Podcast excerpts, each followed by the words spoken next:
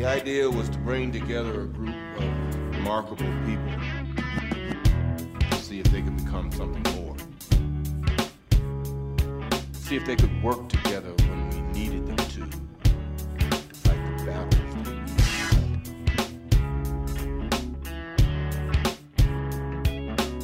In the Great Hall of the Justice League, there are assembled the world's greatest heroes, created from the cosmic legends of the universe.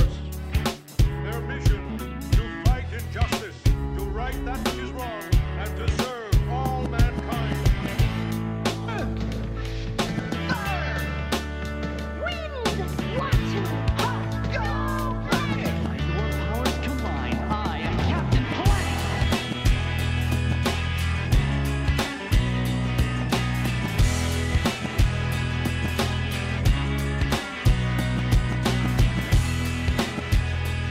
Hello and welcome to the Juggalo Roundtable, where we form like Voltron and talk about Juggalo stuff because we're all nerds. And I am joined today by some very elite Juggalos, and I'm going to let them introduce themselves. All right. Well, hey, my name is Eric. I am co-host with the co-most of the I C U P with We podcast. Uh, Uh, originally from Pennsylvania. That's where I first started listening to I C P. And uh, now I live in Seattle, Washington. And uh, I have... I don't know if I should just take out the time that I wasn't actively involved in I C P and Juggalo culture and add up the amount of time that I actually was. But back since ninety-five, ninety-six, that's, that's when I got into it. And now, newly back into it again. Uh, hello, everybody. My name is Aaron. I am also a co-host with the co-most, although Eric never refers to me as that, and it's kind of sad. No, I did uh, once. This oh, did you? Re- okay. Yeah. Sadness gone. Sadness gone. Uh, I, of I C U P with We, um, the first time I've ever been considered a Juggalo or called a Juggalo was when Jeremy just called me an elite Juggalo. So that was great. uh, I am, I've skipped the regular status, and I'm now up in the upper echelon. It's like an honorary of, uh, doctorate degree. Yeah, yeah. I have a, an honorary master's uh, from Juggalo University, but uh, I'm twenty-seven. I first started listening to I C P when we started this podcast, uh, I C U P with We, and the premise was Eric used to listen to them. I never listened to them except for one song, one time when I was on tour, and uh, we. I never remember what that song was, but we found out through this journey that I remembered the song was Cuss Words. It was the only I C P song I'd heard before. One of the worst ones. This. Yeah. And now you've heard so, so many songs. Many, so many, many, many songs. songs. So many songs. But that's me. I'm, I'm, I'm twenty-seven. I'm from Dallas, and I'm an elite Juggalo, baby. Oh, hey, uh, it's me. I'm Robbie. I run the Twisted History Instagram account, uh, which people might know about.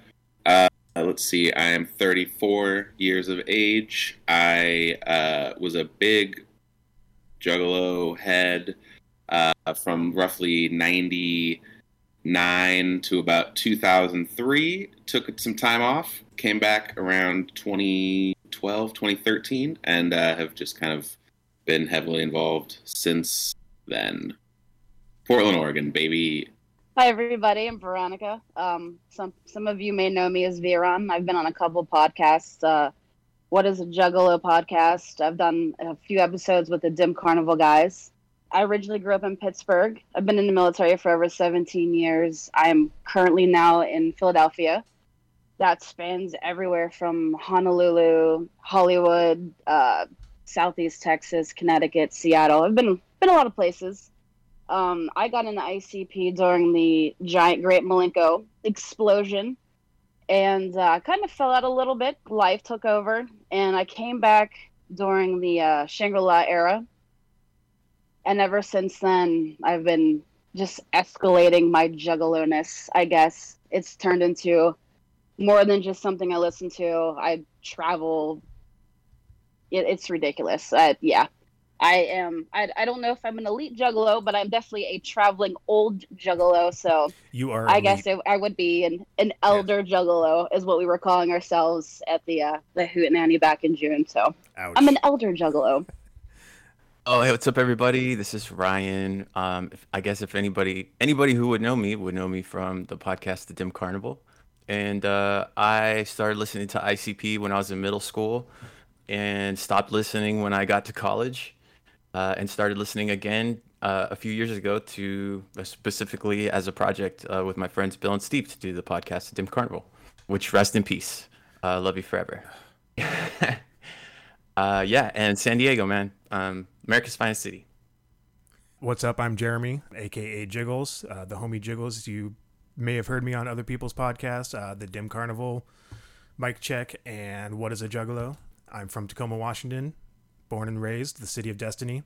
I'm forty-one. I've been a juggalo since uh, about two thousand. Amazing Jeckel Brothers was the first introduction, and I've been listening to I C P ever since. I don't think I ever really stopped. I kind of have been in and out of the community, but I've pretty much been carrying the torch the whole time.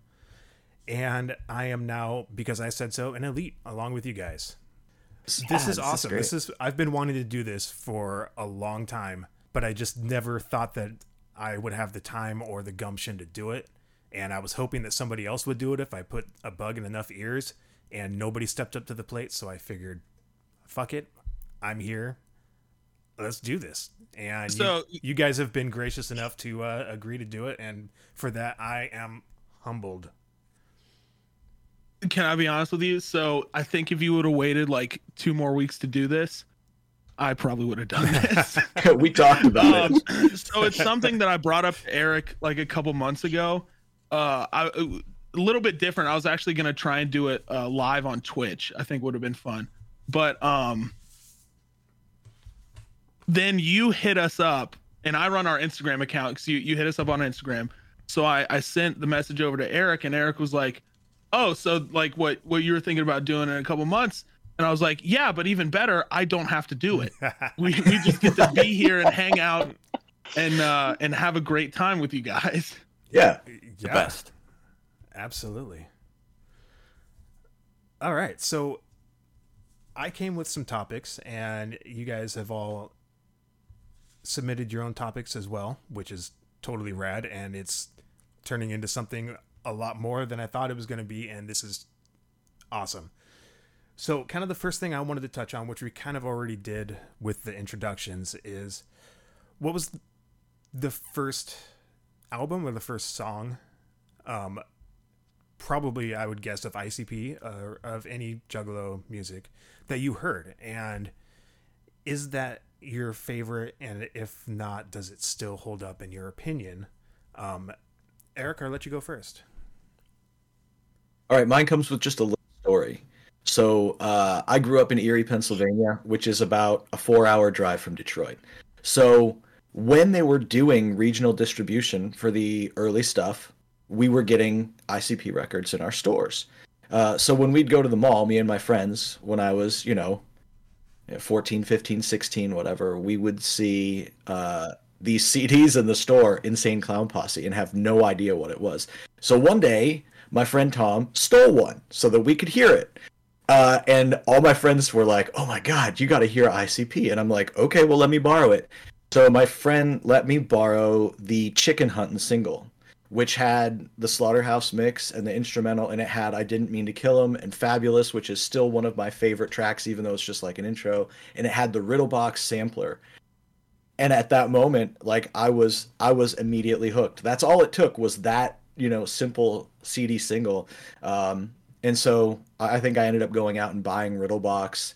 And I would still say to this day, that's my favorite and I think ideal I C P album. There's a lot of good ones, uh, but but yeah, still holds up today. Uh, still holds a special place in my heart. It's still still my favorite. That's dope. I think that Riddle Box sampler would be enough to sell just about anybody. That thing yeah, was put was together awesome. so awesome. Yeah. Aaron?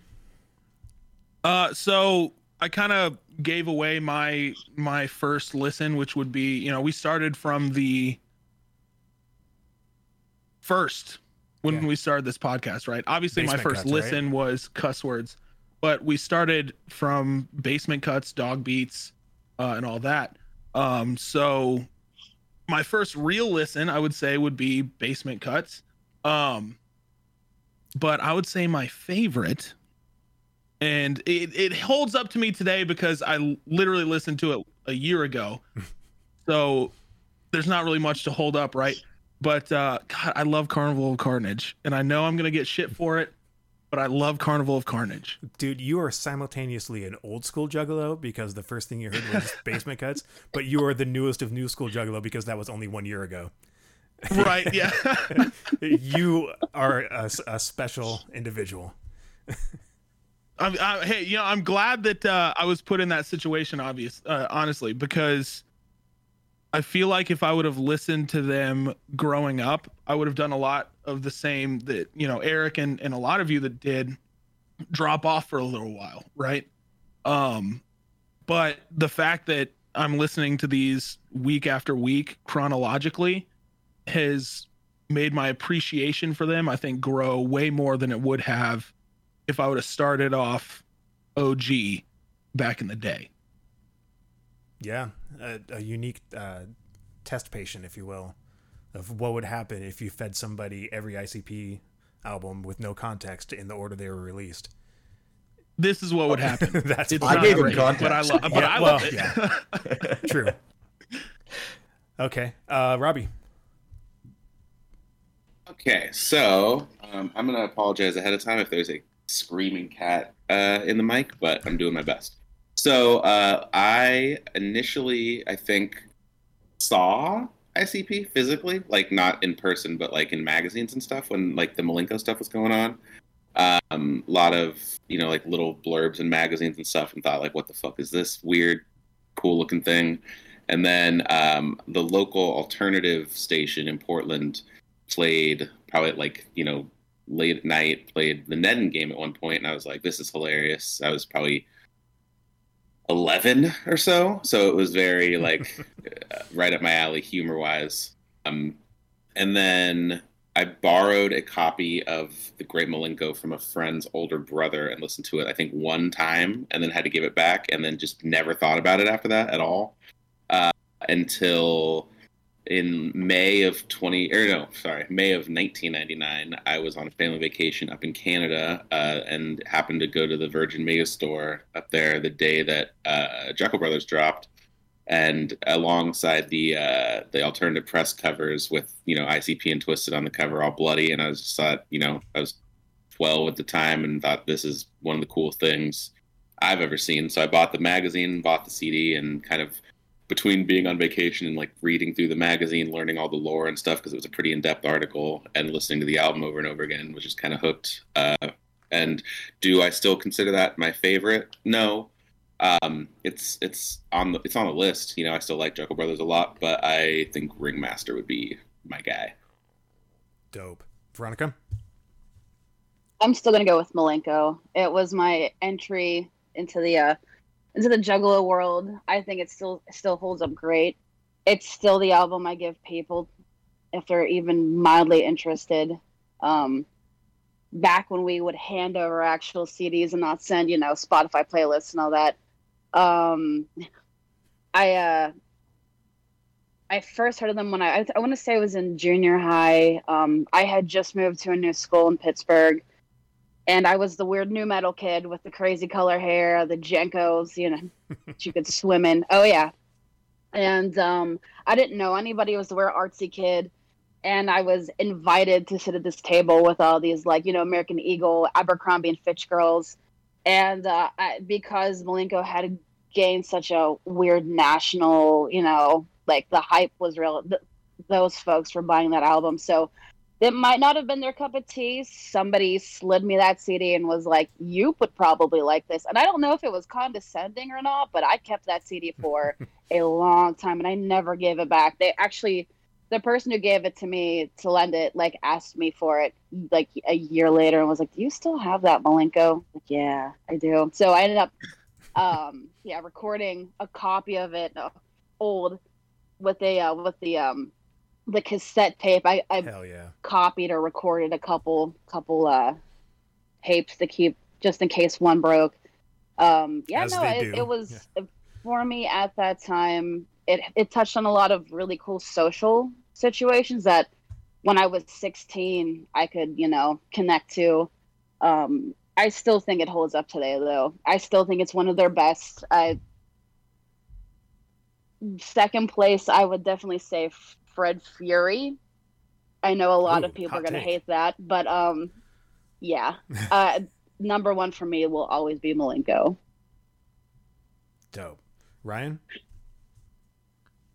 Uh, so my really good friend in high school, I think I said middle school in the intro, but it actually was in high school. Uh, my high school buddy introduced me to I C P, uh, convinced me to listen to the Riddle Box, um, and I loved it, uh, top to bottom. Uh, just really enjoyed um, the whole like uh, atmosphere of the album. The that was something that was uh, new and fresh uh, for me as a kid, um, and I definitely. Uh, will always have a special place for that album. Um, I'm really glad that I C P has been really versatile in their style and that they have these kind of eras of sound that we can go back to. Um, and that uh, that album, I, I know on, on different podcasts, people argue about that um, album uh, specifically uh, as being representative of, of of something important about I C P. But um, but for me, it really just encapsulates the nostalgia of being introduced to the band and really being just smacked in the face with their full aesthetic, like when they're running at one hundred percent. Um, and uh, and so it'll always feel that way when I go back to it, it when I want to remember what it was like to be uh, impressed by I C P or or whatever I C P was doing. Um, that was that was new or fresh to me. So and that's what and that's how I would define it, you know, as being uh, the best, I guess. Perfect. Uh, mine was Amazing Jeckel Brothers. That was the first first one I ever heard. A friend introduced me to it. He wasn't a fan. He had borrowed it from a friend, and he brought it to my house and just said, "Hey, check this out. It's really funny." And I listened to it, and of course, it was hilarious, and I loved it.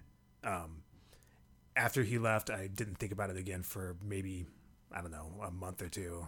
And this was probably, I may have said two thousand, but I think it was actually ninety-nine. Because I remember it was that summer. It was after that album had come out, and it was in the summertime.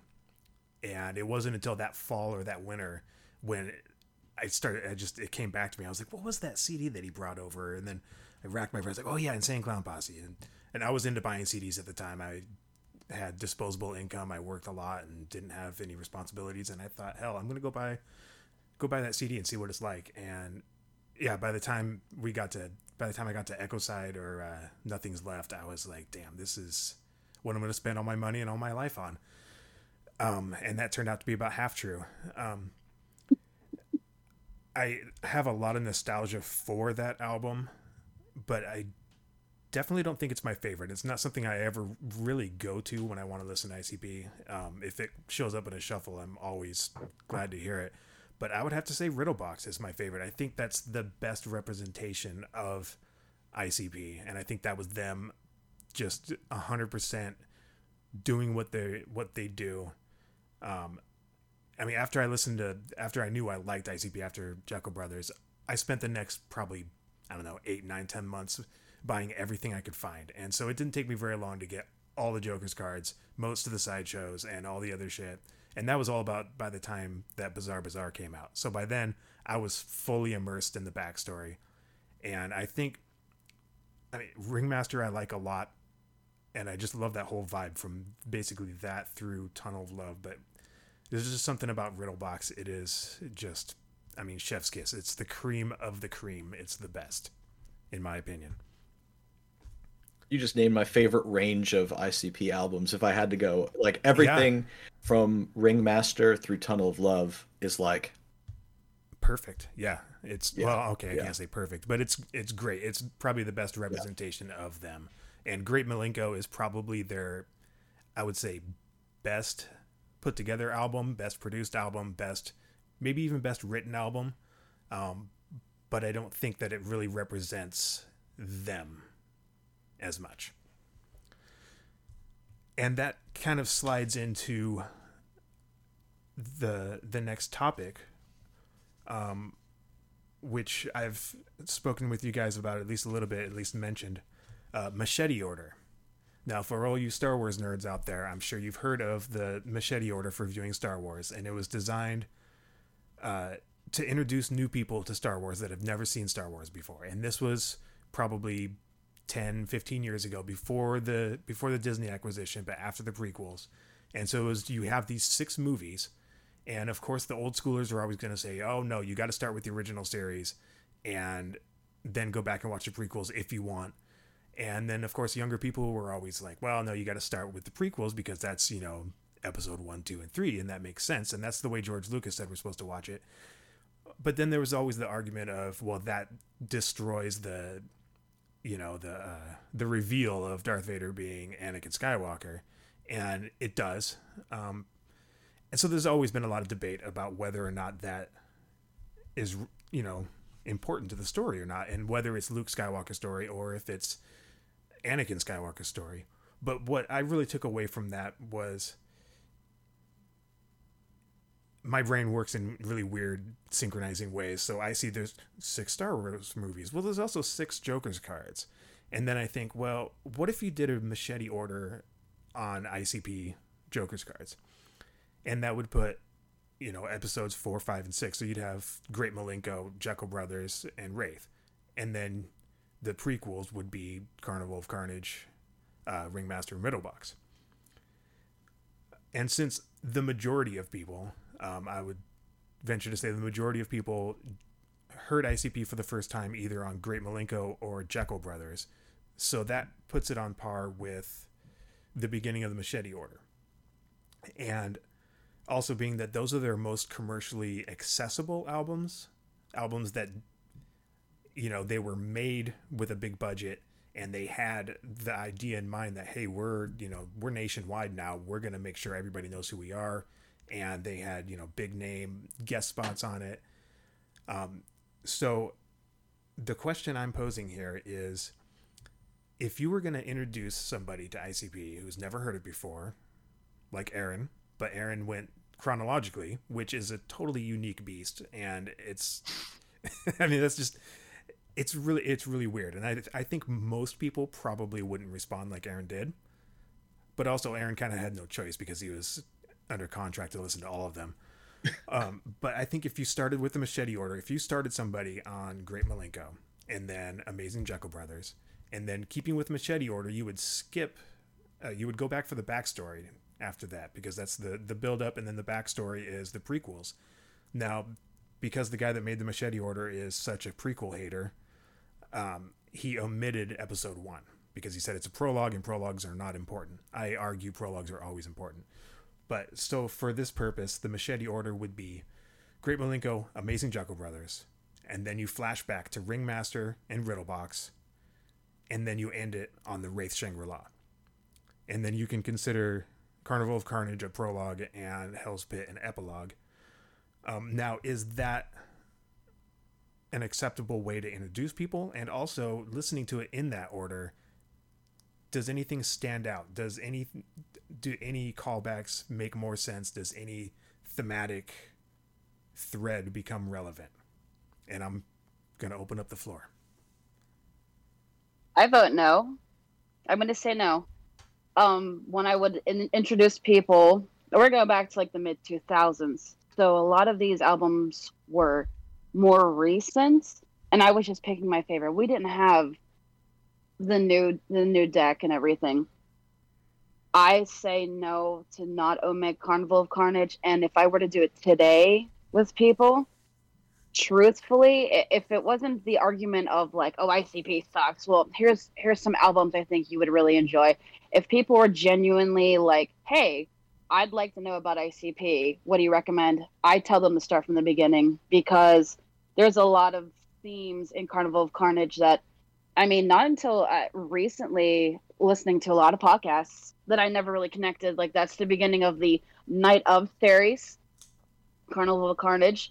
Um, it just, it, it sets the tone. It's the carnival. It's, that's everything. Everything revolves around the carnival, the idea of the carnival. To go out of order, I, I I disagree. Now now with such a deeper discography, I say start from the beginning, because now you're just going to get so much. You're, if you really want to know about it, you're going to get lost in this story. If you care enough about it, if you want to care, if you want to listen just because you want to listen to something that sounds great and is well produced, that's fine. But if you really want to take in the story and really want to hear these guys evolve, and I, they're uh, one of the, uh, just listening to Carnival Carnage until now, to say that they have never evolved is absurd. I've heard people make comments about that. Um, but I definitely would never omit Carnival of Carnage and use Hell's Pit as an, uh, no, absolutely not. Start from the beginning with these guys, start from the beginning and work your way up. Oh, I'll agree with some of the things that Veronica said there. Um, first off, I think Hell's Pit should be listened to before Shangri-La, because I think Shangri-La wraps up that story. It ends on the note that everything we've been building to is concluded here in in thy unveiling, the unveiling. Um, when it comes to Star Wars, I say watch them in release order, because if you don't, you're missing foreshadowing and callbacks, and it doesn't work the same way. But when it comes to these albums, if I'm introducing somebody to I C P, it's going to depend on the person. If I'm talking to somebody who likes modern music and likes hip-hop and likes pop, a lot of people are going to be really pissed when I say this, but the first album I'm putting in their hands is Marvelous Missing Link Found, because it sounds the most modern, and they're going to go, oh, I kind of like this sound, I like what they're doing, I'm starting to pick up on some of the social messages and things they're saying, maybe I'll want to dive in and hear more. If I'm talking about a first deck album, it's hard not to say either Riddle Box or Milenko, because they balance the the dark elements, the funny elements, and also the elements that I think are, are are socially relevant, that that are the foundation of I C P, right? You listen to it and you go, oh, I like the sound of this music, they're funny, but wait a minute, there's something more to this, and that's what is going to pull you in, I think, for almost anybody. Because funny is funny for right now, and it's not funny when you hear it twenty times later. Um, so just funny isn't enough. But I would definitely include all of the Joker's cards in the first deck. I wouldn't exclude something like Carnival of Carnage, but I, I couldn't say you should listen to it first, because it sounds very dated. It was before they had really, all their ideas had coalesced into a, oh, here's what we're doing. It was, to me, like halfway between Inner City Posse and Insane Clown Posse. But uh, yeah, that, that would be my thought. I have basically the same general, uh, down to the, depends on the person you're introducing. Like, you know, if, if the person I'm introducing it to likes dusty old N W A and Ghetto Boys records, then I'm going to go with Carnival of Carnage first for sure. If they're into, you know, new metal, I'll go Jeckel Brothers. Like, it just depends what who who this person is. I think universally, I think the place to start would be probably Milenko, just because it's the most well executed, I think. But then I think the order to go in from there would be either either Jeckel Brothers or Riddle Box, and then expand out on either side, you know, kind of just dealer's choice at that point. Um, do you want to go older? Do you want to go newer? Blah, blah, blah. But I, I don't think there's a definitive way. I think it depends. I mean, it's music. So I, I think it's, if you're trying to get someone into music, I think it's it's different than, you know, a series of movies or books or something like that, because it's just like, what, you know, I C P, for as pa- a bad of a reputation they have, or how one note people will look at them as, there's a lot of diversity musically. And I think uh, if you, you know, I don't know, if you like hip hop, you're not going to like some of the newer stuff as much as some of the older stuff. You know, if you like rock, mostly you're going to like Shangri-La more than you're going to like it. If you don't like, I don't know, early two thousands butt rock, it just, there's a lot of uh, diversity there. So it's, you know, there's no there's no right answer, I guess, is what I'm saying. Yeah. I, yeah, I think. Um, oh, sorry. Go ahead. Oh, I was just going to say that I think this, it kind of reflects the way the the mainstream music audience and music industry kind of came to know I C P is through Milenko and Amazing Jeckel Brothers, and then, you know, start digging into the back catalog, because it wasn't until after Jeckel or after uh, Milenko that those older albums were available nationwide. And so, like, out here on the West Coast, I mean, there's no way I would have even heard anything before Milenko. and it's, you know, so weird. Yeah, it is. It, it's kind of weird, but you know, and then you get that backstory bef- as you're waiting for the sixth, as you're waiting for the end of the story. And honestly, having listened to the Machete Order uh, a couple days ago, just for shits and giggles, um, I, I made a playlist, and it was exactly, it was just those albums, intro to, to last song, nothing else. And it was in that order.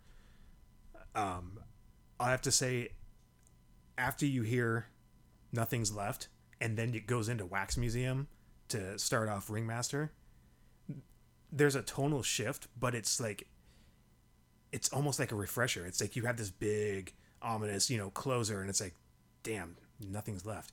And then the carnival starts, and then it's like, oh, wait, okay, now, you know, it, we're getting back into the carnival stuff. And I just thought that was a really great transition to listen to. Now, I mean, obviously, I know all of these like the back of my hand, and so it's not like a new fan or a new listener, but it's a different take on the same things that I've been listening to for half my life. Um, and yeah, and then of course, you know, Ringmaster to Riddle Box, you know, it's a perfect transition. And by the time you get to Riddle Box and you hear Legs Diamond, it's like, damn, yeah, because you get a, you get him on the fir- on uh, Great Milenko, and you get him on Jeckel Brothers, but on Ringmaster, he's or on Riddle Box, excuse me, he's all over the place. He is he is that album, and it's just like a, such a welcome breath of fresh air to hear him, and then all the carnival themes and just the the hype, the excitement. And then after I'm Coming Home, it brings it all home to hear the intro to The Wraith. And I think that is a perfect transition, because The Wraith, I mean, it picks up kind of where Jeckel Brothers left off, but all of the anger is gone. All of the, you know, fuck the industry, fuck this, you know, we're angry all the time. All that's gone. And it brings a lot of the carnival back, which was kind of missing on a lot of Jeckel Brothers, even though there was, you know, clown and carnival themes, but just like the the exuberant, you know, super hype, dark carnival sound that they had on Riddle Box, it brings that right back on The Wraith. And I don't know, it was a fun listen. It was a fun listen, and I don't think it's the right way to introduce somebody. I mean, I think Great Milenko is definitely, you know, probably one of the ones you'd want to show somebody first, just because it's so, it's more commercial sounding, it's more accessible. Um, but I just think as a as an experiment, it was a really fun listen. Yeah, is is is that playlist on Spotify? No, I just made the playlist on my Zune. Oh, okay, because I would, I might have to go make that playlist on Spotify so I can I can try try that out, because that sounds like a interesting shits and giggles, like you said, uh, experience. Uh, but yeah, as far as the Machete Order goes, for me, I've always been somebody that defends chronological order when it comes to storylines. Um, but thinking back to it, preparing for this show, and thinking back to the Star Wars aspect of it, I, I didn't watch Star Wars for the first time in chronological order. And I think if I did, maybe I wouldn't be as big. Uh-oh. Me the original. Oh, snap. When I was a kid, and then the prequels came out, and I love them. And so I think showing somebody Star Wars for the first time would be, I would probably do the same thing, because like Eric, to Eric's point, you know, you lose some of that foreshadowing callbacks. Uh, as far as with Joker's cards uh, go, I think that's also kind of the same sentiment, right? Um, but with Milenko being, you know, the wide release and stuff like that, and that that was a lot of people's jumping on point, uh, with my jumping on point being the first Joker's card, Carnival of Carnage, and then chronological sense. Um, I've had that different experience of growing along with them and listening to them change their sound and listening to them progress as artists. Uh, and I think that if I would have started at Great Milenko and then went back to Carnival and Carnage, honestly, pers- I love that sort of underground hip hop sound. It's, I'm a huge fan of it. So I think I would have said, damn, I would have liked to start with Carnival of Carnage first and then go. But it heavily depends on the person, right? Just, you know, multiple people have said heavily depends on the person and what they like. Um, but, uh, think chronological order is the way to go. For my personal preference, if we would have started our podcast and started with, say, what did Eric, like, how did Eric listen to it in order? That's how we'll start. Like, he was showing them to me. Uh, I, I think I would have not liked it as, I think I wouldn't have been as receptive as I was, because I feel like it was very important to listen to them grow and become more commercial and, and really come into themselves as artists. Right. And I can yeah. tell you what order I went in and why. Like I said, the the album that was available at the time that I started listening was Riddle Box, so I bought that, and it was it was learning. Like, it was an exciting time for me and my friends to be like, "Are they talking about Faygo? Like, the thing that, that we can, like, the drink, you know, like, is that what they're saying? And what are they talking about here? And what is that?" And we wanted to know more. So the next album I bought was Ringmaster, because it was at the store and I could listen to that. And then my friend bought Carnival of Carnage, and I went, uh, no, I don't think I'm into this. This is a little too old school sounding for me. And then I bought Fuck Off because I saw it at the store. And I was like, whoa, this is like songs that are supposed to be on Riddle Box. But it was all growing the mythology. And I remember being so excited to know what the next Joker's card was going to be. You know, we, we listened to the sideshows. I had Beverly Kills and I had Terror Wheel. And so I was all caught up and ready to go, even though I listened out of order.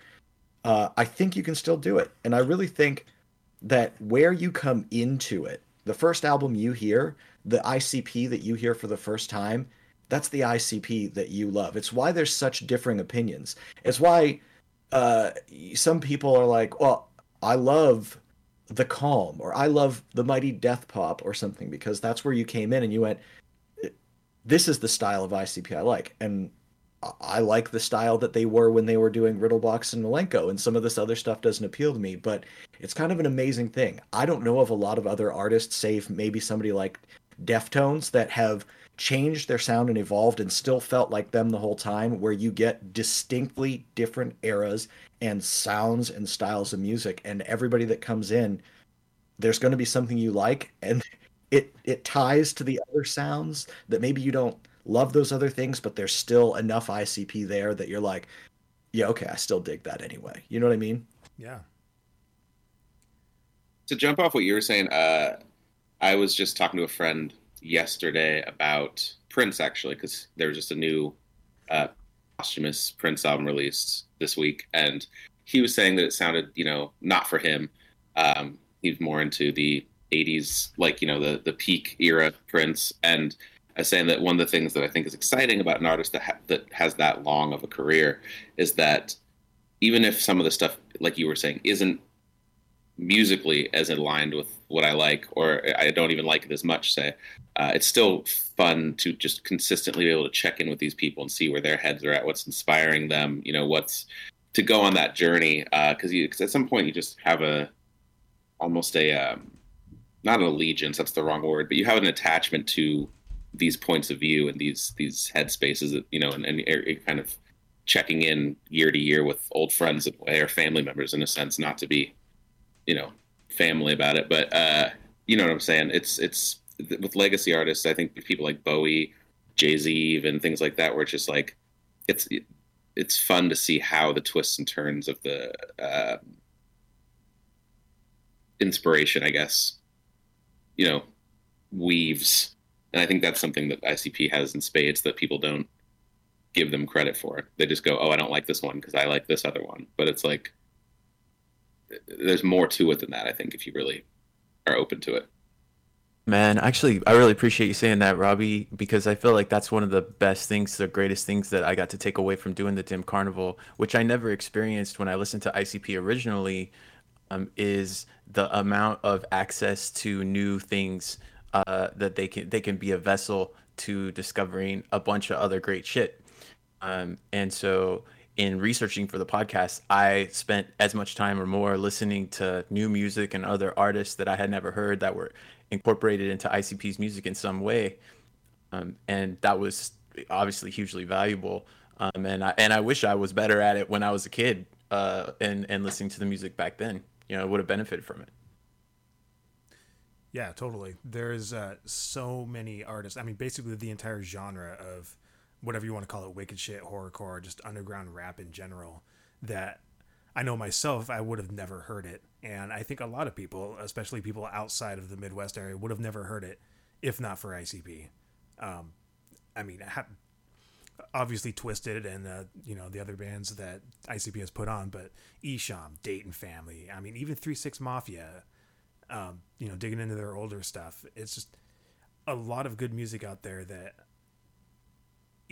if I C P wasn't directly res- or directly or indirectly responsible for them, they certainly were responsible for their exposure to a lot of people.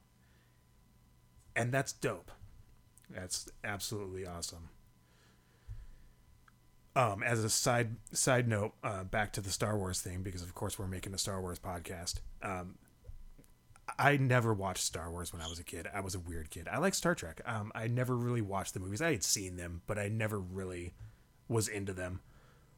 When my kids were getting to about the age where they really started getting into movies and being able to absorb more mature stories, my wife and I were like, you know, well, let's watch Star Wars and let's just watch all of them. And we just went from episode one all the way through to Return of the Jedi. And it was a great introduction for the kids because the prequels are more modern movies and more accessible to kids. You know, of course, the whole Jar Jar Binks thing and everything too, but just the way they're filmed and, you know, the, the, the content, it was easier for them for, to absorb, I think. And they probably wouldn't have had the same response if we started them with A New Hope, just because this was two thousand, what, two thousand ten, maybe two thousand eight. Um, and they were, you know, they were little kids. So the, the more modern uh, cinematography and stuff really resonated with them better, I think. But they, they ended up loving all of it. And that was really my first, you know, watching all of them. And I became a huge Star Wars fan because of that. And I watched them in, you know, episode order, which, you know, most people would say that wouldn't work, but it does. And I still appreciate the, you know, all the, all the callbacks and the twists and everything. I, I gotta say, I watched them in episode order probably three times a month. Nice. Uh, and I think nobody else should do that. it's, it's a terrible terrible social experiment that I force upon myself, but um yeah I mean it, it's it's sort of like, what are these geared towards, right? To your point, the prequels, obviously, with the modern cin- cinematography, with Jar Jar Binks, with all that, were geared towards the parents that grew up loving the original trilogy, who now have children who are growing up, that they want to get something that they're interested in. Right. Mm-hmm. Um, and, uh, and I would even say that with the Disney acquisition and the, the latter trilogy are now the kids that grew up with the prequels that are starting to have children of their own. And now those kids have some uh, jumping on point, right? Um no matter how fan servicey they are.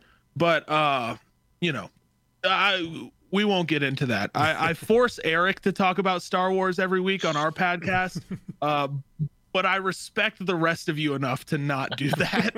But uh, I'm gonna I'm gonna talk about Star Wars, but bring it back around to I C P. Don't you think though that those prequel movies, much like, I'll say, I C P ninety-nine to like two thousand four era, probably, you keep saying modern filmmaking and look more modern, they feel more dated than the old ones to me, because that green screen and the bad C G, and I think just like I C P, you put in the kind of like crappy rap rock elements and stuff that they were trying to do during that time. Those albums to me don't hold up or feel as classic as Milenko and Riddle Box and Ringmaster. You are absolutely correct from today's perspective. At the time, yes, though, you're talking like early two thousands, everything was green for screen. Sure. Everything looked yes. green screen, and all music on the radio was rap rock.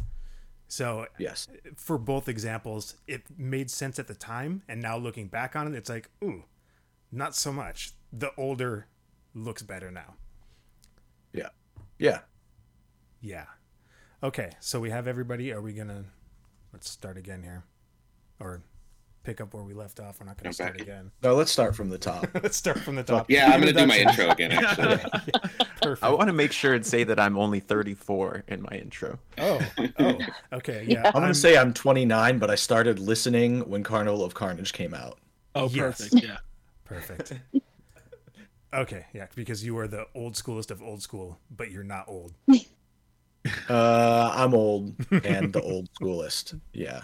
In this group at the moment, I think, yes. right? Yeah. Yeah, totally. I think we were about the same age, but you were listening before me. Am I the youngest? One of something that's really funny. I was really into I C P, right? And I went to college, and I was going to school with kids from Detroit. There were three people that were like in my friend group from Detroit. And this was after Milenko was out, but before Jeckel Brothers had come out. And these kids that were really, really into hip-hop and underground rap and stuff, I was like... talking to them, I'm like, oh, you're from Detroit, I love I C P, and they're like, I C P is lame, and I was like, what? And they're like, they used to be like scary and cool, but now they're just a joke. And I was like, what are you t-? Jeckel Brothers hadn't even come out at that point when they got like really goofy and funny, right? And he was like, dude, when I had Terror Wheel at my like ninth birthday party, that shit was cool. It's not cool anymore. And I was like, oh, well, I, I think it's cool. I really want to track down these people and see what their opinions are of I C P now. Yeah, they're probably dead. No. They're probably dead. yeah. yeah. Oh, you killed them. Oh. Ew. I mean, I didn't say that. Okay, this is going back to an anonymous podcast now. okay, um, moving along. Um, so the new Riders album, well, it's not new at this point, but it's new again. Um, has everybody heard it? No. No.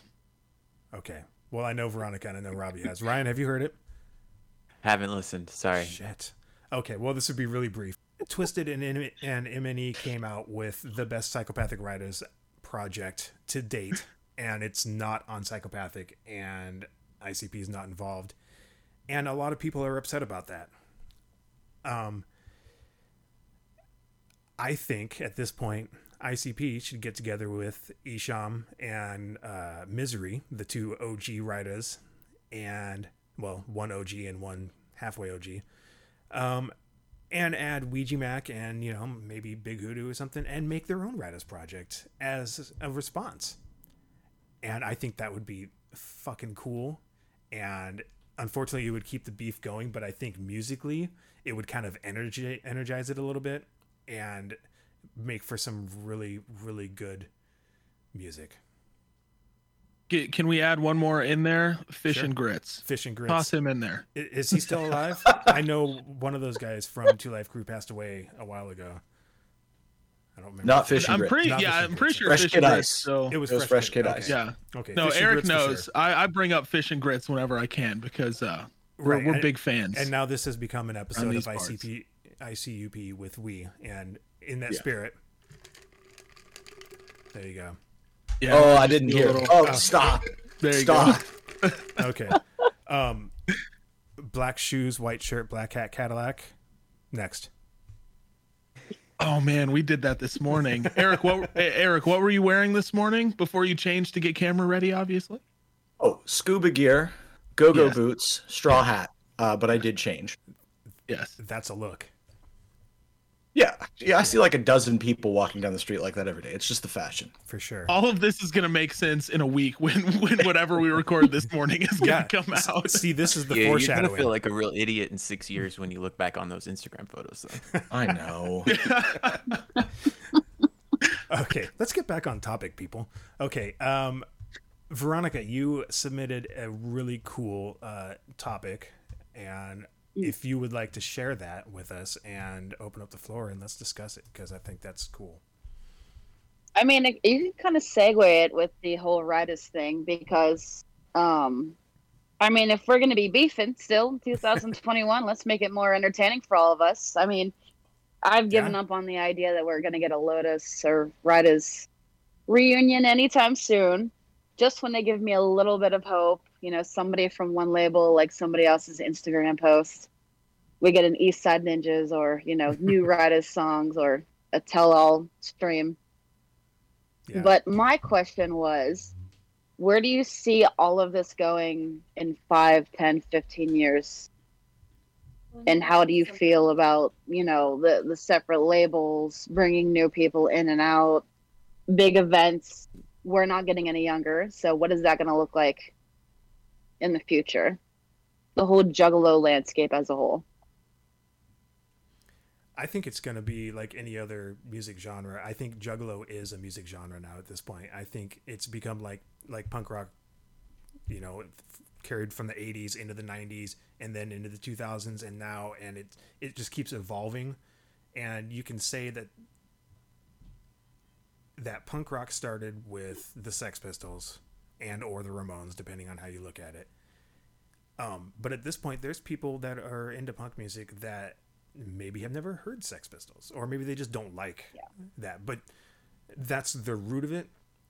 And, but it's evolved so many times since then. And I think the Juggalo subculture in music will become kind of the same. Now, this is a lot different because I C P is still active thirty plus years later and still at the heart of it. So that creates a different landscape. But I think because so many artists have come up through the Juggalo world, and you know, there's a lot of bands and a lot of rappers out there that started as fans of I C P and now they're their own entity in the music scene. Um, so I think there's always going to be groups that carry this torch of underground Juggalo type music. Um, but I don't think, I think once I C P is done, Psychopathic is done, and there won't be any carrying on. There's nobody to, to carry the torch. If you asked me ten years ago, I would have said, oh, there's plenty of people to carry the torch, and it'll carry on forever.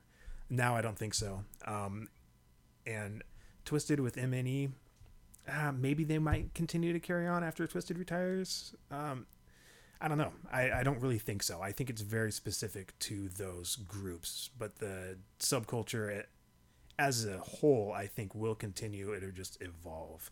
Robbie? I wanted to piggyback on what you were saying and say that I think, think that exactly what you're saying is probably the biggest problem in the Juggalo world, is that people have such tunnel vision with these specific artists where it has become more of a culture and a musical style than that. And there are newer up-and-coming artists, or not even that new necessarily, like people like Alazuli Lou, or uh, you know, they're starting their label, and uh, people like Buckshot and uh, Kung Fu Vampire, people like that, who've gotten more and more popular over the years. I think there are a lot of people that could take the mantle and run with it, because the people at the top are not by any means spring chickens, uh, and not even, if you're looking at I C P, releasing product that regularly um, to keep an entire subculture alive. I think what you need to cut the head off a little bit and and allow the things below to kind of blossom and become as important. And I think uh, there's a lot of toxic energy in the communities where people specifically will shit on things that are not I C P um, because that is the number one all-time god or whatever. And um, I understand where they're coming from, and especially if that's just a, a band you're a fan of or whatever, that makes sense. But like, it really limits possibilities for the future. I think I think it's a really shitty outlook, and I think it's a, just a, a really surefire way to kill this thing. Yeah, I mean, I thought it, when Twisted initially split from the label, I honestly I thought that was a good thing. This is before the all the diss tracks and you know the explosion that was January first of twenty seventeen. Um, I thought that this was going to be probably the best thing, because we were going to get so much more music, and I'm a huge fan of, I want more music all the time. I want content. I sound like a child when I say that, but I, I right you. now, I thought at first, when the split happened, I think they created the greatest Lotus album, because I think everybody came to the table ready to outdo every, like everybody else. Um, I think some of the best albums were being put out at that time. Best tours, best performances, um, best events. And I was really excited. I thought for sure, like I went to the Gathering, uh, the seventeenth Gathering, when there was M N E and Psychopathic. And that was so cool to see like those two merge. um, and talking about acts like All of Zolilu. I love those guys, and it would be amazing to bridge that together. I was very excited to go to the, um, I still ended up going, but the uh, Juggalo Day of Florida, when they were going to do Lotus, and they were going to have artists from both both uh, labels, kind of like, you know, uh, I don't, I can't remember if it was one one label per day, but just to kind of bridge everything together, because I, I, it's really cool to see, you know, more artists, like you say. There's a lot of younger artists that should be coming up, and I can't stand the, the gatekeeping that mm-hmm. Juggalos do with the whole, um, even with the newer kids. I think it's hysterical to see uh, kids that are younger than the T-shirts that I'm wearing at these shows. So I, it, I don't think, I don't think it'll go with, with I C P.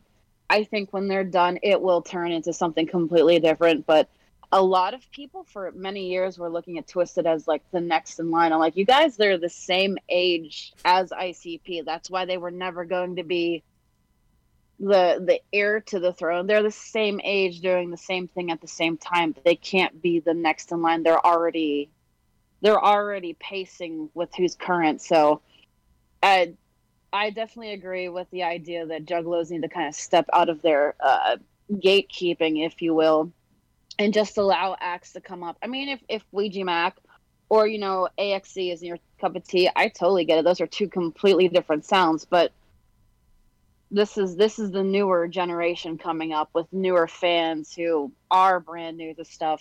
Um, and if you want this to keep going, if you still want to be gathering in twenty thirty-five, everybody, you know, come off your high horse, because everyone's not going to be around forever. And I had that moment. Actually, my mother came to visit me last month, and we were watching a David Bowie documentary. She's a huge Bowie fan. And her and I had just come back from, she bought me tickets to go to the Hootenanny for my birthday. And um, it, at one point, she kind of just looked at me, and she said, it was so eerie, and it stuck with me. But she said, you know, you were talking yesterday about not wanting to buy merchandise and should we have spent one hundred dollars on a ticket? And she said, you know, at one point, this will be all gone. You will not have the gathering. You will not get new music from your favorite artists. You will not get to see these guys as often as you do. Go and, and enjoy it for what it is and take it all in. And I think that a lot of people need to remember that, because uh, – for some folks, this is the this is what they like revolve around, and all of their, you know, family vacations are set aside for the gathering, and only the gathering. So, you know, there's been talk that it, if people don't behave this year, where they're currently going to be, that this might be the last time that we're. I can't remember. I, I don't know why I can't think of the name of where the gathering is right now. I've been there before, but Legend Valley, um, is that the one? Just appreciate it for what it is, and stop getting into all the the gatekeeping and the judging and this is mine and only mine. Like, a lot of us are old. It can't last forever if we're the only ones that are carrying this and supporting it. So let new people in. Let it evolve. It's already evolved so much. You're not going to get Riddle Box Part two or Freak Show Part two. Move move up with it. Evolve with it. It it's what it is current day, and it's not going to change. Well, and that's the beauty of recorded music, is if you don't like... Thank you for coming to my TED Talk. That was an awesome TED Talk. Sorry. sorry. No, that was great. Uh, the the great thing about music is if you like an artist, and you like a band, and you like what they're doing, three, five, ten years later, you don't like what they're doing now, you don't have to listen to that. You still have those older albums that you can go back to, and that can be the, the band that you listen to. Um, I use Metallica as an example all the time. I love. I grew up listening to, you know, eighties Metallica, the really old thrash stuff, and I love that.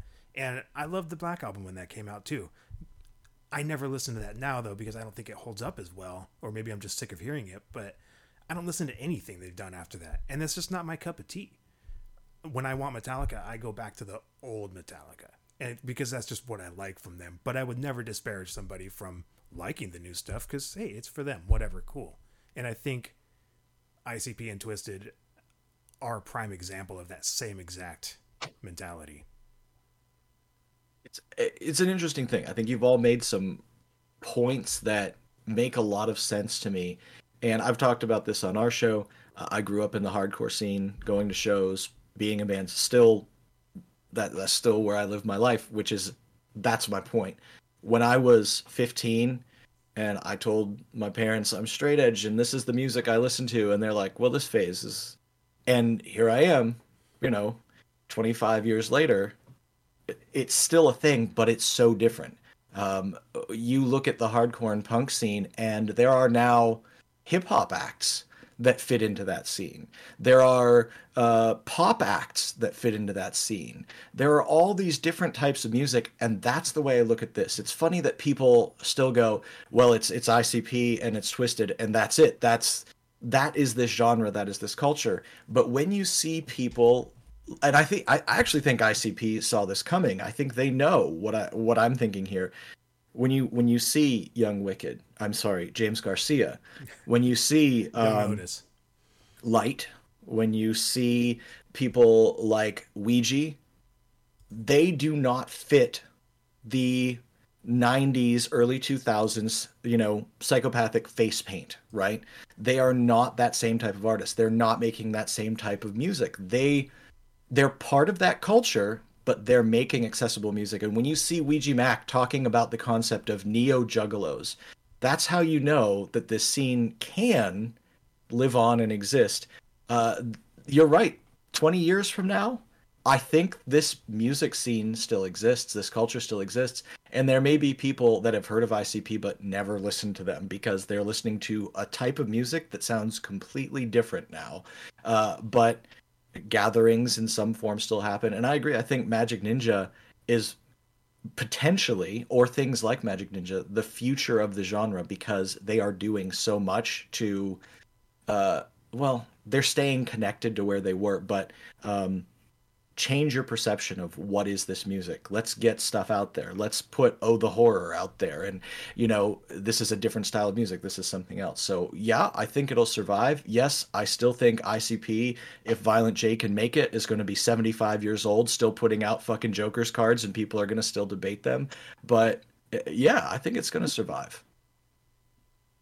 Yeah, I, I I definitely agree. And um to Veronica's earlier point about the split, the the twenty seventeen split of Psychopathic, Magic Ninja, all that, um it created that competition that I feel like needed to happen to keep driving this genre forward, because I one hundred percent agree, this is not a fan base for a specific small group of artists like I C P or Twisted. This is a genre of music that has kind of grown larger than probably what I C P originally expected. But I feel like, to Eric's point, they had the foresight and they saw that.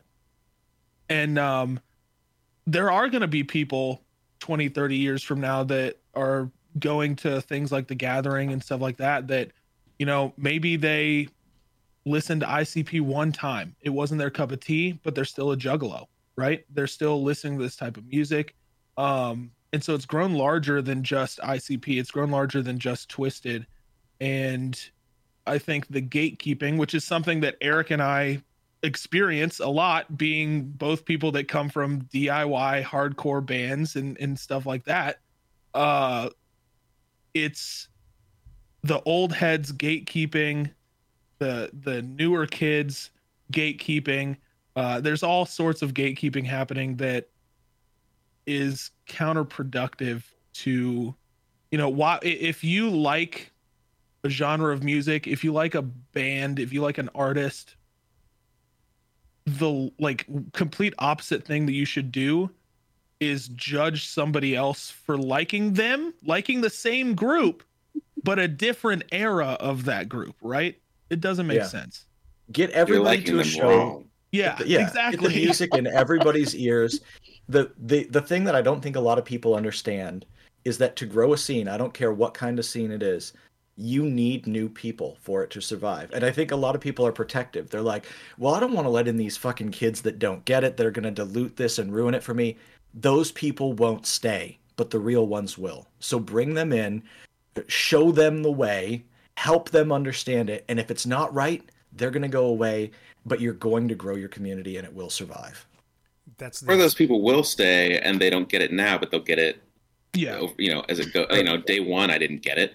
you know, or, you know, no one does. And I think, I think an important thing to keep this alive and growing is to not have a hierarchy in the artist realm. As in, like, you know, I C P is old.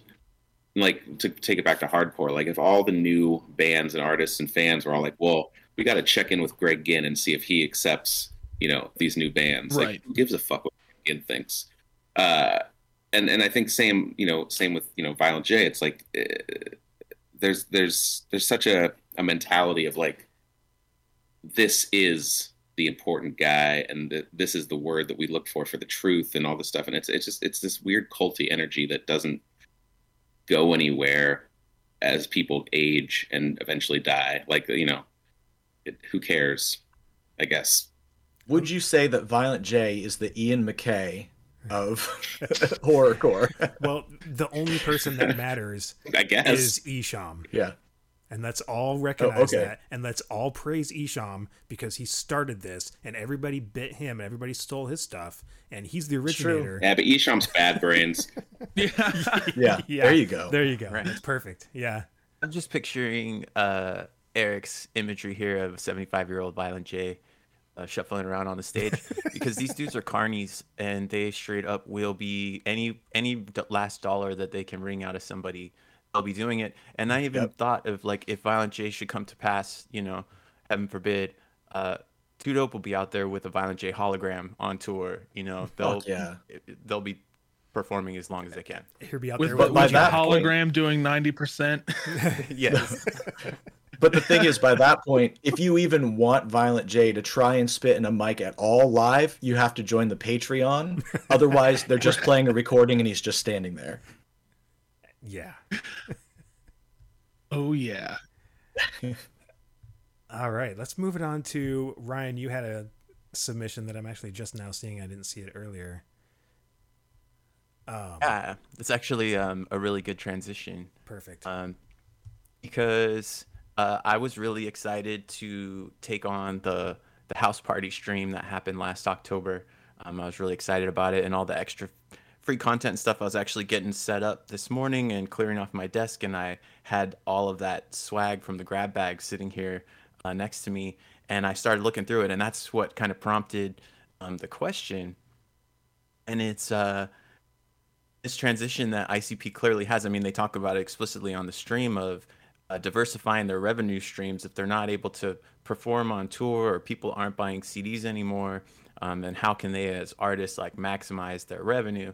And uh, and I guess, you know, putting all of their stuff on YouTube um, and and getting revenue from, from views there, uh, and then doing these streams. And so now they're obviously, like, doubled down on these uh, every other month um, having a stream.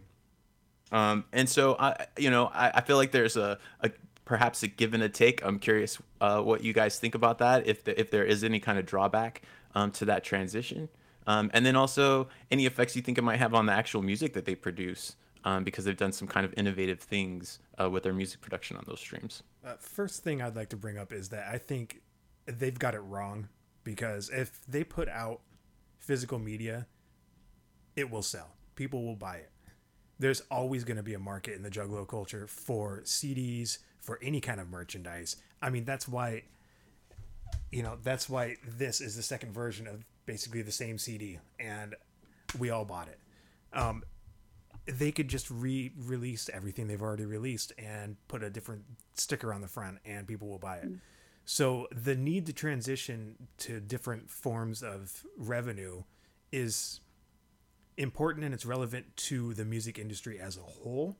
But I think that within the Juggalo world, it's like an enigma. They don't need to rely on it as much. I mean, I think they're obviously their album sales have gone down, but they will always sell physical music if they put it out. The problem they're having is they're not putting it out. That's why Twisted and M and E are so successful right now, and that's why they are just killing it, because they are putting product out at a crazy pace, and it's coming out on time. And if I C P can oh. do that, if they can put out reliable products consistently, we wouldn't be having a conversation about nobody would be having a conversation about if they can still keep this up. What are they going to do now? If they can just put out the music consistently, even, you know, an album a year, two al- you know, two releases a year, whatever, even if it's just them, even if it's just, you know, hey, we've got a new E P. And then six months later, we put together a compilation of stuff mostly you've never heard before. Six months later, we've got a brand new album. If they could at least keep up that kind of pacing, I don't think they would have to worry about their revenue stream as much. Now, obviously, they're making a killing on the on the streams, but I don't think that they need to diversify as much as they think they need to. I actually disagree entirely. Oh. I think some people are going to continue to buy C Ds. I think some, you know, but as we talk about younger people getting into it and this thing continuing, I don't think that's necessarily true at all. I don't think twenty-five-year-olds are buying every C D that comes out in multiple stickers and multiple versions like they could do in the mid to early two thousands and whatnot, because that's just not something that they grew up with, and it doesn't mean anything. Um, I think, like someone mentioned, that I C P are, you know, old carnies and they're old wrestlers, and they will follow the buck. And I think if the C D revenue was was was working for them, I think they would continue to be pumping out material. I think the fact that they're making less music has a lot to do with the fact that they're selling less music. Um, and then you see the, uh, you know, the focus go to live events and touring. And then when there's no touring, finding a new stream. You know, I think I think this is a lot of it is, you know, financially based, and I think that's. It's a business. It's important to, you know, know where it's, there's a lot of older artists that are not doing as good of a job as them and are floundering way harder. Um, and I think that they've always been smart like that. But I, I do think that the music does suffer, because if you're doing three hour sh- live streams three times a week, unless you spent eight hours in the studio before that, you're burned out. I will, I, I will go. Oh, you're totally fine. Uh, I will I will go and just sit right on the fence between you two uh, and say that you are both pretty much correct. Um, Jeremy, to your point, I C P has fallen into this community and, and gathered and, and grown this community of people that are huge collectors. I mean, we talked about it before we started recording today. We all collect something, you know, weird, right? We we all love collecting things. And I think that they do a great job of, I guess exploiting would probably be a, a negative word for it, but exploiting the collectors uh, to to collect, right? But twenty-five-year-olds aren't aren't collecting C D. I'm twenty-seven. I have zero... Like, I don't want to collect a C D. I've zero want to do that. Uh, vinyl, on the other hand, I, I do like vinyl, but not like Eric likes vinyl way more than I do. Uh, we were at a record store the other day, and I think he spent like a uh, hundred dollars. It was like over a hundred dollars. Um, but uh, yeah. um, not to blow you up, Eric, but uh, thanks, thanks for that. Yeah, you're welcome, buddy. Uh, but that's not the, if you cling on to the collectors and stuff like that, you are leaving out a vast majority of your younger audience, your newer audience that just simply don't do that. And I think that's what the, the Patreon streams, that is what appeals to, to those people. Right. Um, not saying you can't have somebody that both things appeal to, of course. I'm sure a lot of their Patreon members are people that also are collectors. Hence why when you're a Patreon supporter, they'll send you something to collect as well. It might be six months late, but uh, you know, we'll, we'll get to that whenever we get to my question. Um, yeah. But you know, it's Eric and I talk about it on our show all the time. I C P, Shaggy and Violent J, they are business people. and and damn good business people at that, um to the point where both of us who are nowhere near the uh successful musicians that they are look up to them in ways at how good they are at running a business of selling themselves. And yeah. um, and so I, I think that it's very important for them to, col- to to keep cranking out things that the collectors are going to love, to keep putting things out. You know, like you said, they could probably re-release everything with a different sticker on the front and make a killing because everybody would buy it. Yeah. And, uh, but, but also they're going to miss out on the people that do not give a shit about that stuff. The, the, that C Ds are lost on them because it wasn't a huge thing. You know, I'm at the tail end of the generation of C D buyers. Being twenty-seven, I'm at the tail end of the, the that generation, and everybody before me will not give a shit about buying C Ds. Yo, I was deep in the C D generation, and I don't fucking have C Ds. I don't buy that shit. Uh, I I might buy a lot of records, but I'm not buying C Ds. Uh, I'm feeling but, very you know, attacked right I, now, you people. Yeah, Jeremy's panicking, sweating.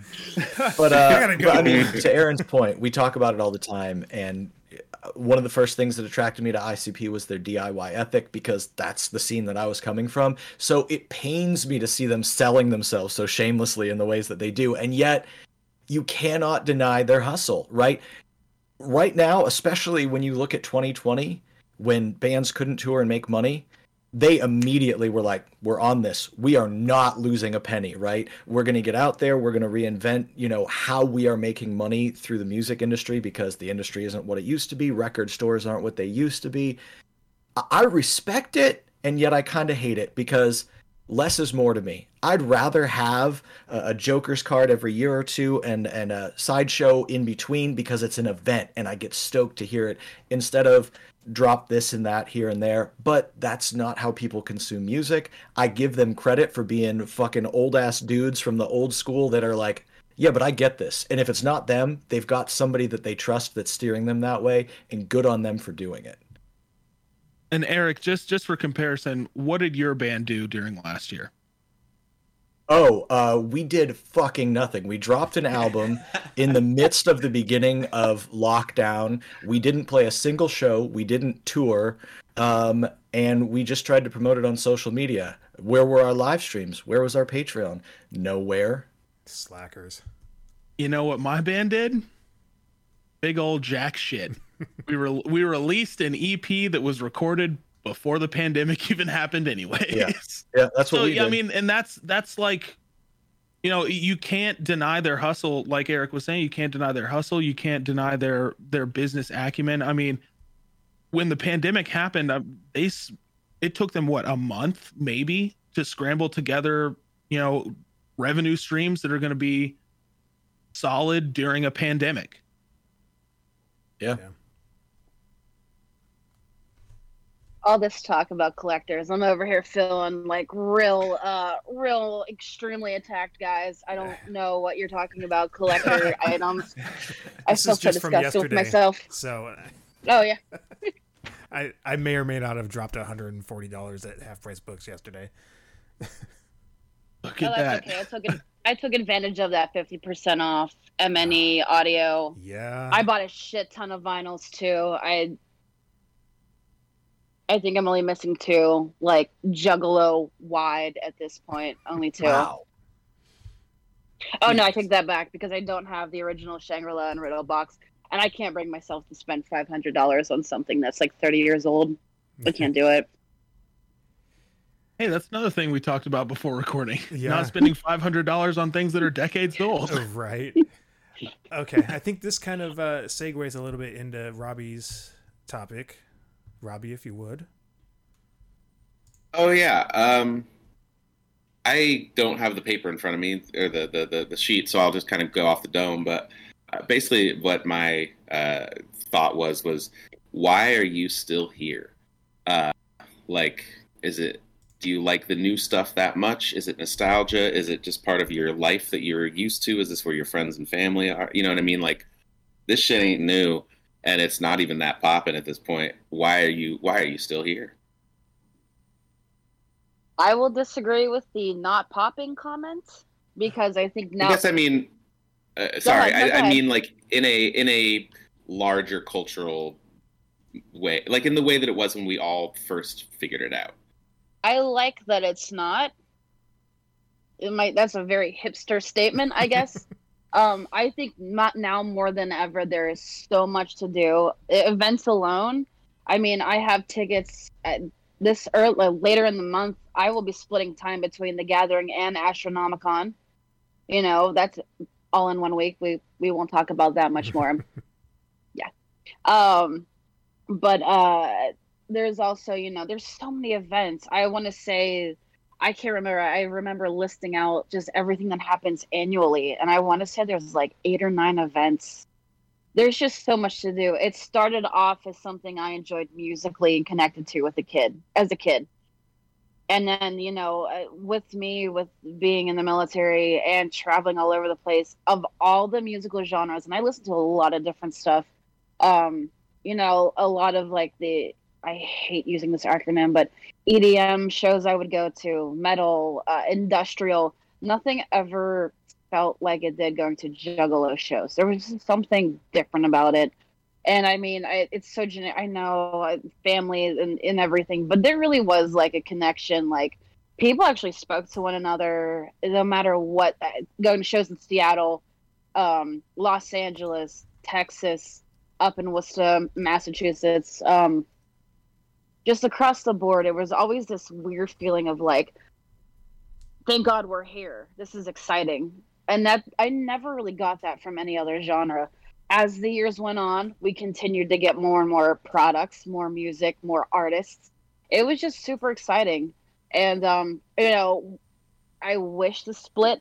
I mean, I'm happy that everyone's doing their own thing. I just can't stand, I truthfully can't stand the diss tracks and the beefing. I really wish everyone would come together and be this big old happy family. Still holding out on that. But um, in my traveling, I've met so many different people. I mean, I didn't even consider myself a Juggalo through... I, like, I did. I knew I was, but it wasn't something I would I would talk about. It was just, it just I love this music. This is what I love. I go to shows. But now I, I'm going to all these events with people that I would never... I would never have met. Some of my best friends in the entire world, whom I love dearly, that love dearly, if it weren't for this this Juggalo universe, I guess. To uh, bring up, or I guess to to add to you to your point, um, it, it is somebody that got into it late, right? Got into it very late. Um, and Eric and I talked about this on on our recording this morning, but uh, we figured. And we never really talked about this, but going through chronologically all of I C P stuff, we figured we'd catch up to current, we'd end, and then once, twice every year when they put out something else or something newsworthy with them happens, we'll we'll do another episode, right? Um, and the reason that we are continuing it on and now later this month going into the supergroup stuff and continuing to crank out weekly episodes um, is because of the people that we've met through this, right? Uh, so I think that that Veronica, myself, most people, probably everybody in this group right now, sticks so fiercely to this genre, so fiercely to this community because of the people that they've met through it, right? Uh, that's why I'm here this morning. That's why everybody's here this morning.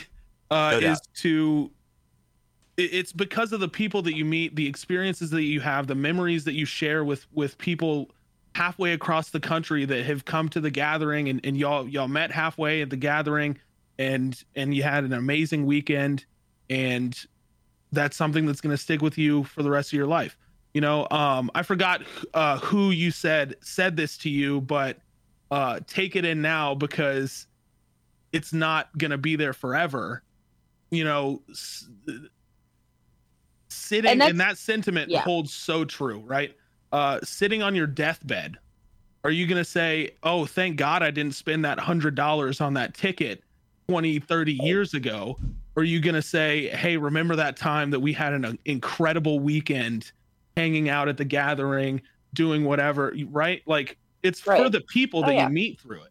So yeah. we can all agree that it's the friends you make along the way. It it has to be. I mean, right. Okay. Um, right. Sure. Um, I don't have like a super killer answer, uh, but I pretty much what other people were saying, you know, I'm, I think my answer skews a little more towards uh, the music, just because I, I don't like people too much. Just kidding. Um, you're all great. But uh, no, no, I'm I'm a big, uh, you know, sit at home and listen to music in, on headphones guy. So that's that's the first for me. And then and then but when it comes to, and I think, Ryan, I've heard you say this places too, we both started projects um, kind of for our own fun. Uh, for me, the Twisted History Instagram page, you know, I started it because I didn't really know anyone to talk about this shit with, and I thought it would be, I wanted to put the the, the weird obsession I had somewhere.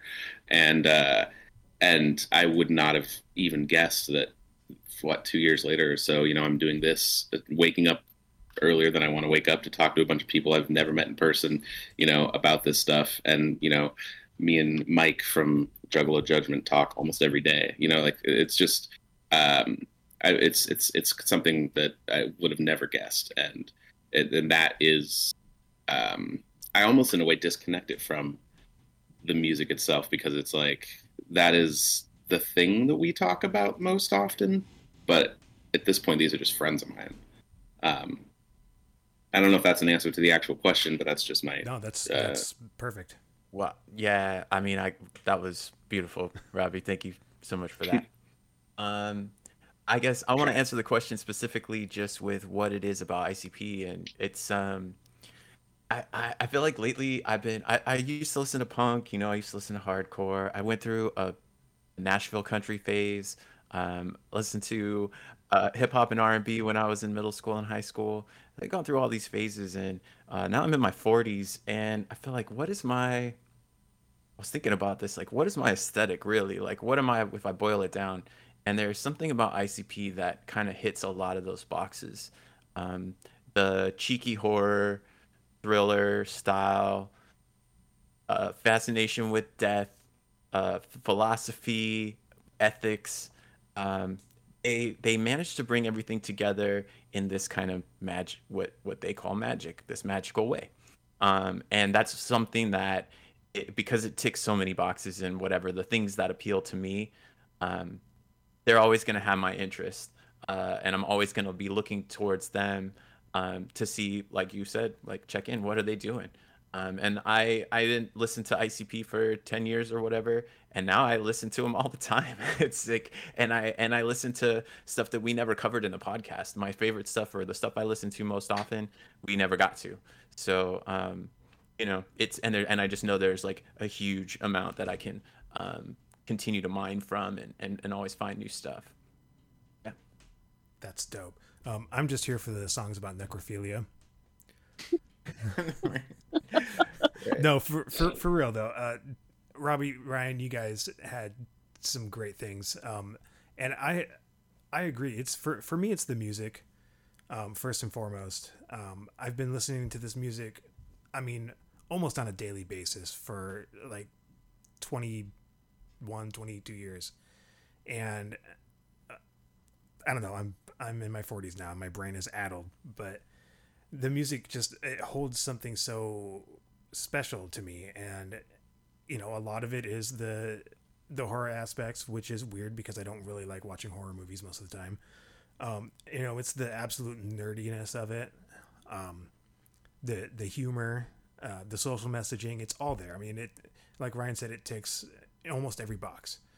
Um, and when I like something, I have a very, you know, obsessive personality. When I like something, I go all in. And for the last, you know, for the last twenty plus years, it's been I C P, and it's been Twisted, and it's been all these other Juggalo artists. I've just been all in. And the I've always been a Juggalo alone, a Juggalone, if you will. Um, I've never really had any actual friends. When I went to shows back in the day, I haven't been to shows since like twenty ten, I think. Um, but when I used to go back in the day, I had like one friend that I'd go with, and I'd meet a few people there, and it'd be cool. Um, and I've just never really had a, like a physical Juggalo community. And so after a while, I kind of trailed off and I wasn't really involved in it too much, but I was always listening to music. And then I found Instagram, and then I found all these amazing people on Instagram, like Robbie with Twisted History and like Veronica and, you know, all these amazing people on the online Juggalo community. And so now that's becoming a close second. And, you know, and, and there is kind of a divide. I think, Robbie, you said this, where it's almost separate. Like, you like the music, but then you also like the the community and the culture, and they're not always the same. I mean, I talk to a lot of you guys often, and most of the time we're not even talking about I C P stuff, but that's always what brought us together in the first place. And I think that's a really, really cool thing. And like Ryan said, it's magic. It's, there's no other way to describe it. These guys, all of these artists collectively have created a subculture, a genre. They've created something that's way bigger than any of them. And it's brought so many people together, and yeah, it's absolutely going to keep going as long as there's people like all of us and younger people, older people that still are passionate about it. And, but for me personally, it always comes back to the music, and that's why I'm here, because I love this music. And sometimes I don't even know why, because I listen to some of it sometimes and I'm like, oh yeah, but I have kids, and you know, I, you know, I, I have these values, and you know, but then I don't know. It's, I could always listen to songs about sex, drugs, money, and murder and put a smile on my face. I don't know why. Cause they're fucking cool. That's they're why fucking cool. Thank you. to, uh, to, Rob, to Robbie's point, like way earlier, talking about, Uh, the Ned game appealing to his eleven year old sense of humor. Um, that appeals to my twenty-seven year old sense of humor, right? So they, yeah. they, you're right. They check the boxes. They check the hip hop box. They check the, the horror box. They check the humor box, right? Um, they sort of encapsulated a lot of different aspects of a lot of people. Yeah. Uh, uh, hey, I'm still listening because, I mean, honestly, I C P got me into I C P, right? It wasn't, there was, this was before family, this is before gatherings. Uh, I liked the music, and sure, I had friends that were into it, but uh, it was it was the music and, and the concepts there. And when we went to shows, like, it was just the energy of being at those shows, right? And when I stopped listening, which was two thousand five ish, two thousand six ish, after the first deck, after the calm, and I just kind of went, I don't think this is for me. I C P in popular culture became a joke. You didn't want to be associated with it, right? It wasn't cool. I couldn't be in a band and tell people this is what I'm into, and I just wasn't into it anymore, right? I just stopped listening. And then uh, because of that, sort of popular culture made it a joke, and they became a, a, a sort of humorous meme. When Aaron jokingly said, I want to start a, an I C P podcast, I went, this is a chance to catch up with an old friend, like I C P. I want to see what they've been doing. I- I'm curious, right? Even though I've been away from it and I've been sort of reluctant to get back. And then we did. And yes, the music brought me back. Do I hate some of it? Sure. But is there way more of it that I really genuinely like? Yes. And then, and then this is what made this worthwhile. It's it's what's happening here. It's jumping into the Discord and seeing people talking about it. It's having people that uh, I might not have even ever met before that I can call a friend, that we can talk about this thing that I can't walk, you know, into the other room and talk to my wife. Well, actually, I might be able to talk to her about it because she gets it too. But, you know, I can't go to work and talk to people about this. They're not going to get it. They don't share that same affinity. They don't get the culture. They don't get the the mythos behind it, and and all of that stuff makes this something worthwhile for me, and that that's why I'm here. Okay, we're gonna wrap it up for for this episode. um I want to thank all you guys for doing this. This was way cooler than I even thought it was gonna be, and I thought it was gonna be the coolest thing ever. So you guys are dope. You guys are the best.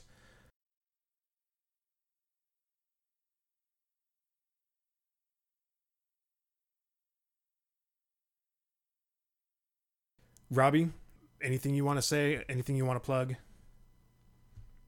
Nah, not really. I mean, obviously there's the Instagram. I've mentioned a couple times at Twisted History on, on Instagram. Um, it's just kind of a chronological from the earliest House of Crazies days, eventually till I get my ass to the end, or, you know, whatever the end is of uh, Twisted's career and, and history. Uh, go check that out. And I just want to say this was great. Uh, I appreciate you having me. And I... like you said, I figured it'd be a good time. It was a way better time than I expected it to be, and I felt a lot of warmth in my heart. Oh, dude, I feel fuzzy. Ryan? Uh, yeah, just want to thank everybody. Thank you, uh, Jeremy, for putting this together, for having me. Um, Dim Carnival is dead and buried, but uh, the the stream's still going. We still get listens, so um, if anybody ever has any questions, you can always hit us up. We're pretty inactive, uh, but you can... email us, dimcarnival at gmail dot com. You can hit me up on Instagram. Um, I'll probably get back to you better, actually, from an Instagram message. But, yeah, thanks for having me, man. It's a great time. Great. And let me just say that Dim Carnival is like the O G granddaddy of Juggalo podcasts. You guys were the first to do deep dive album by album.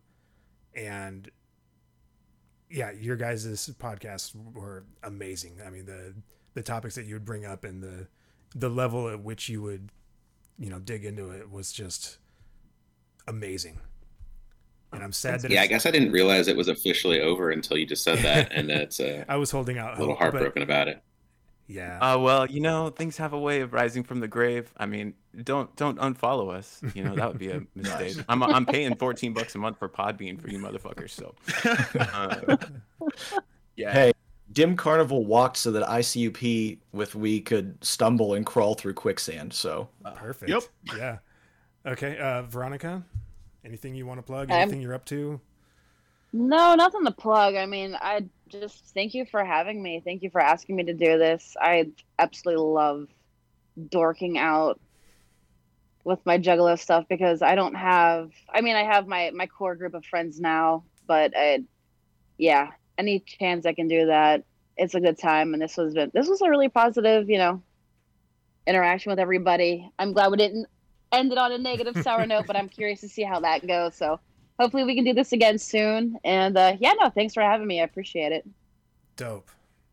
I C U P with We. Aaron, you wanna you wanna give the info? You're not petting your cat okay. anymore. That was like. Ultimate supervillain status. You were just sitting there and you're rocking in your chair, just petting that cat on your lap. It was quite disturbing. I only, I'm only here so I can plug my shit, baby. Uh, no, guys, this has been so fucking amazing. This, like Jeremy was saying, like I came into this thing, this was going to be incredibly fun and amazing, and it still blew away my expectations. I had a great time uh, meeting those of you who I had not met yet, uh, immediate affinity towards y'all. Y'all are amazing. Can't wait to get to know you guys more. Um, if you want to hear us, uh, those of you out there, we are I C U P with We. You can follow us on Twitter and Instagram, I C U P W W E at gmail dot com. Uh, you can also email us uh, if you want to pleasure the mailer Damon uh, at uh, I C U P W W E at gmail dot com. Um, and we're starting season four next month, or this yeah. month, I guess.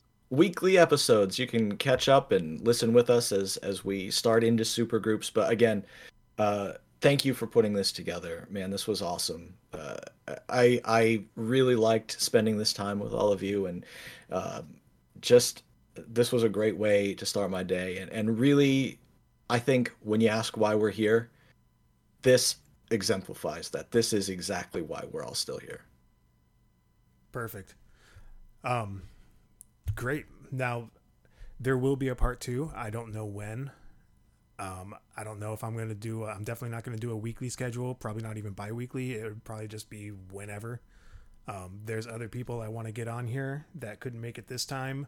Um, all of you are welcome to come back and chat again the next time I do this. Um, I don't know where this is going to go. Um, This might turn into an ongoing thing, or it might be a flash in the pan. I really don't have any plans, and I don't know. So we'll see. But you guys, this was so awesome, and thanks for for doing this with me. And thank you for being a friend.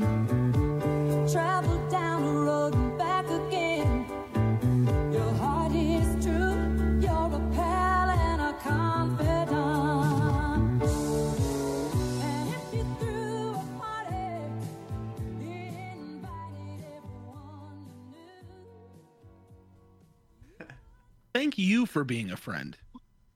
And thank you for putting this together. And back again. Yeah, there we go. Back again. Yes. Heart is true. Yeah. Oh, are we? We're not. Oh, it's just me. Okay. Yeah. No, no, keep going though. Hey, if you threw a party and invited everyone you knew, you'd I see. Can't, I can't hit the that biggest gift would be from me, and the card card attached would say, "Thank you for being a friend."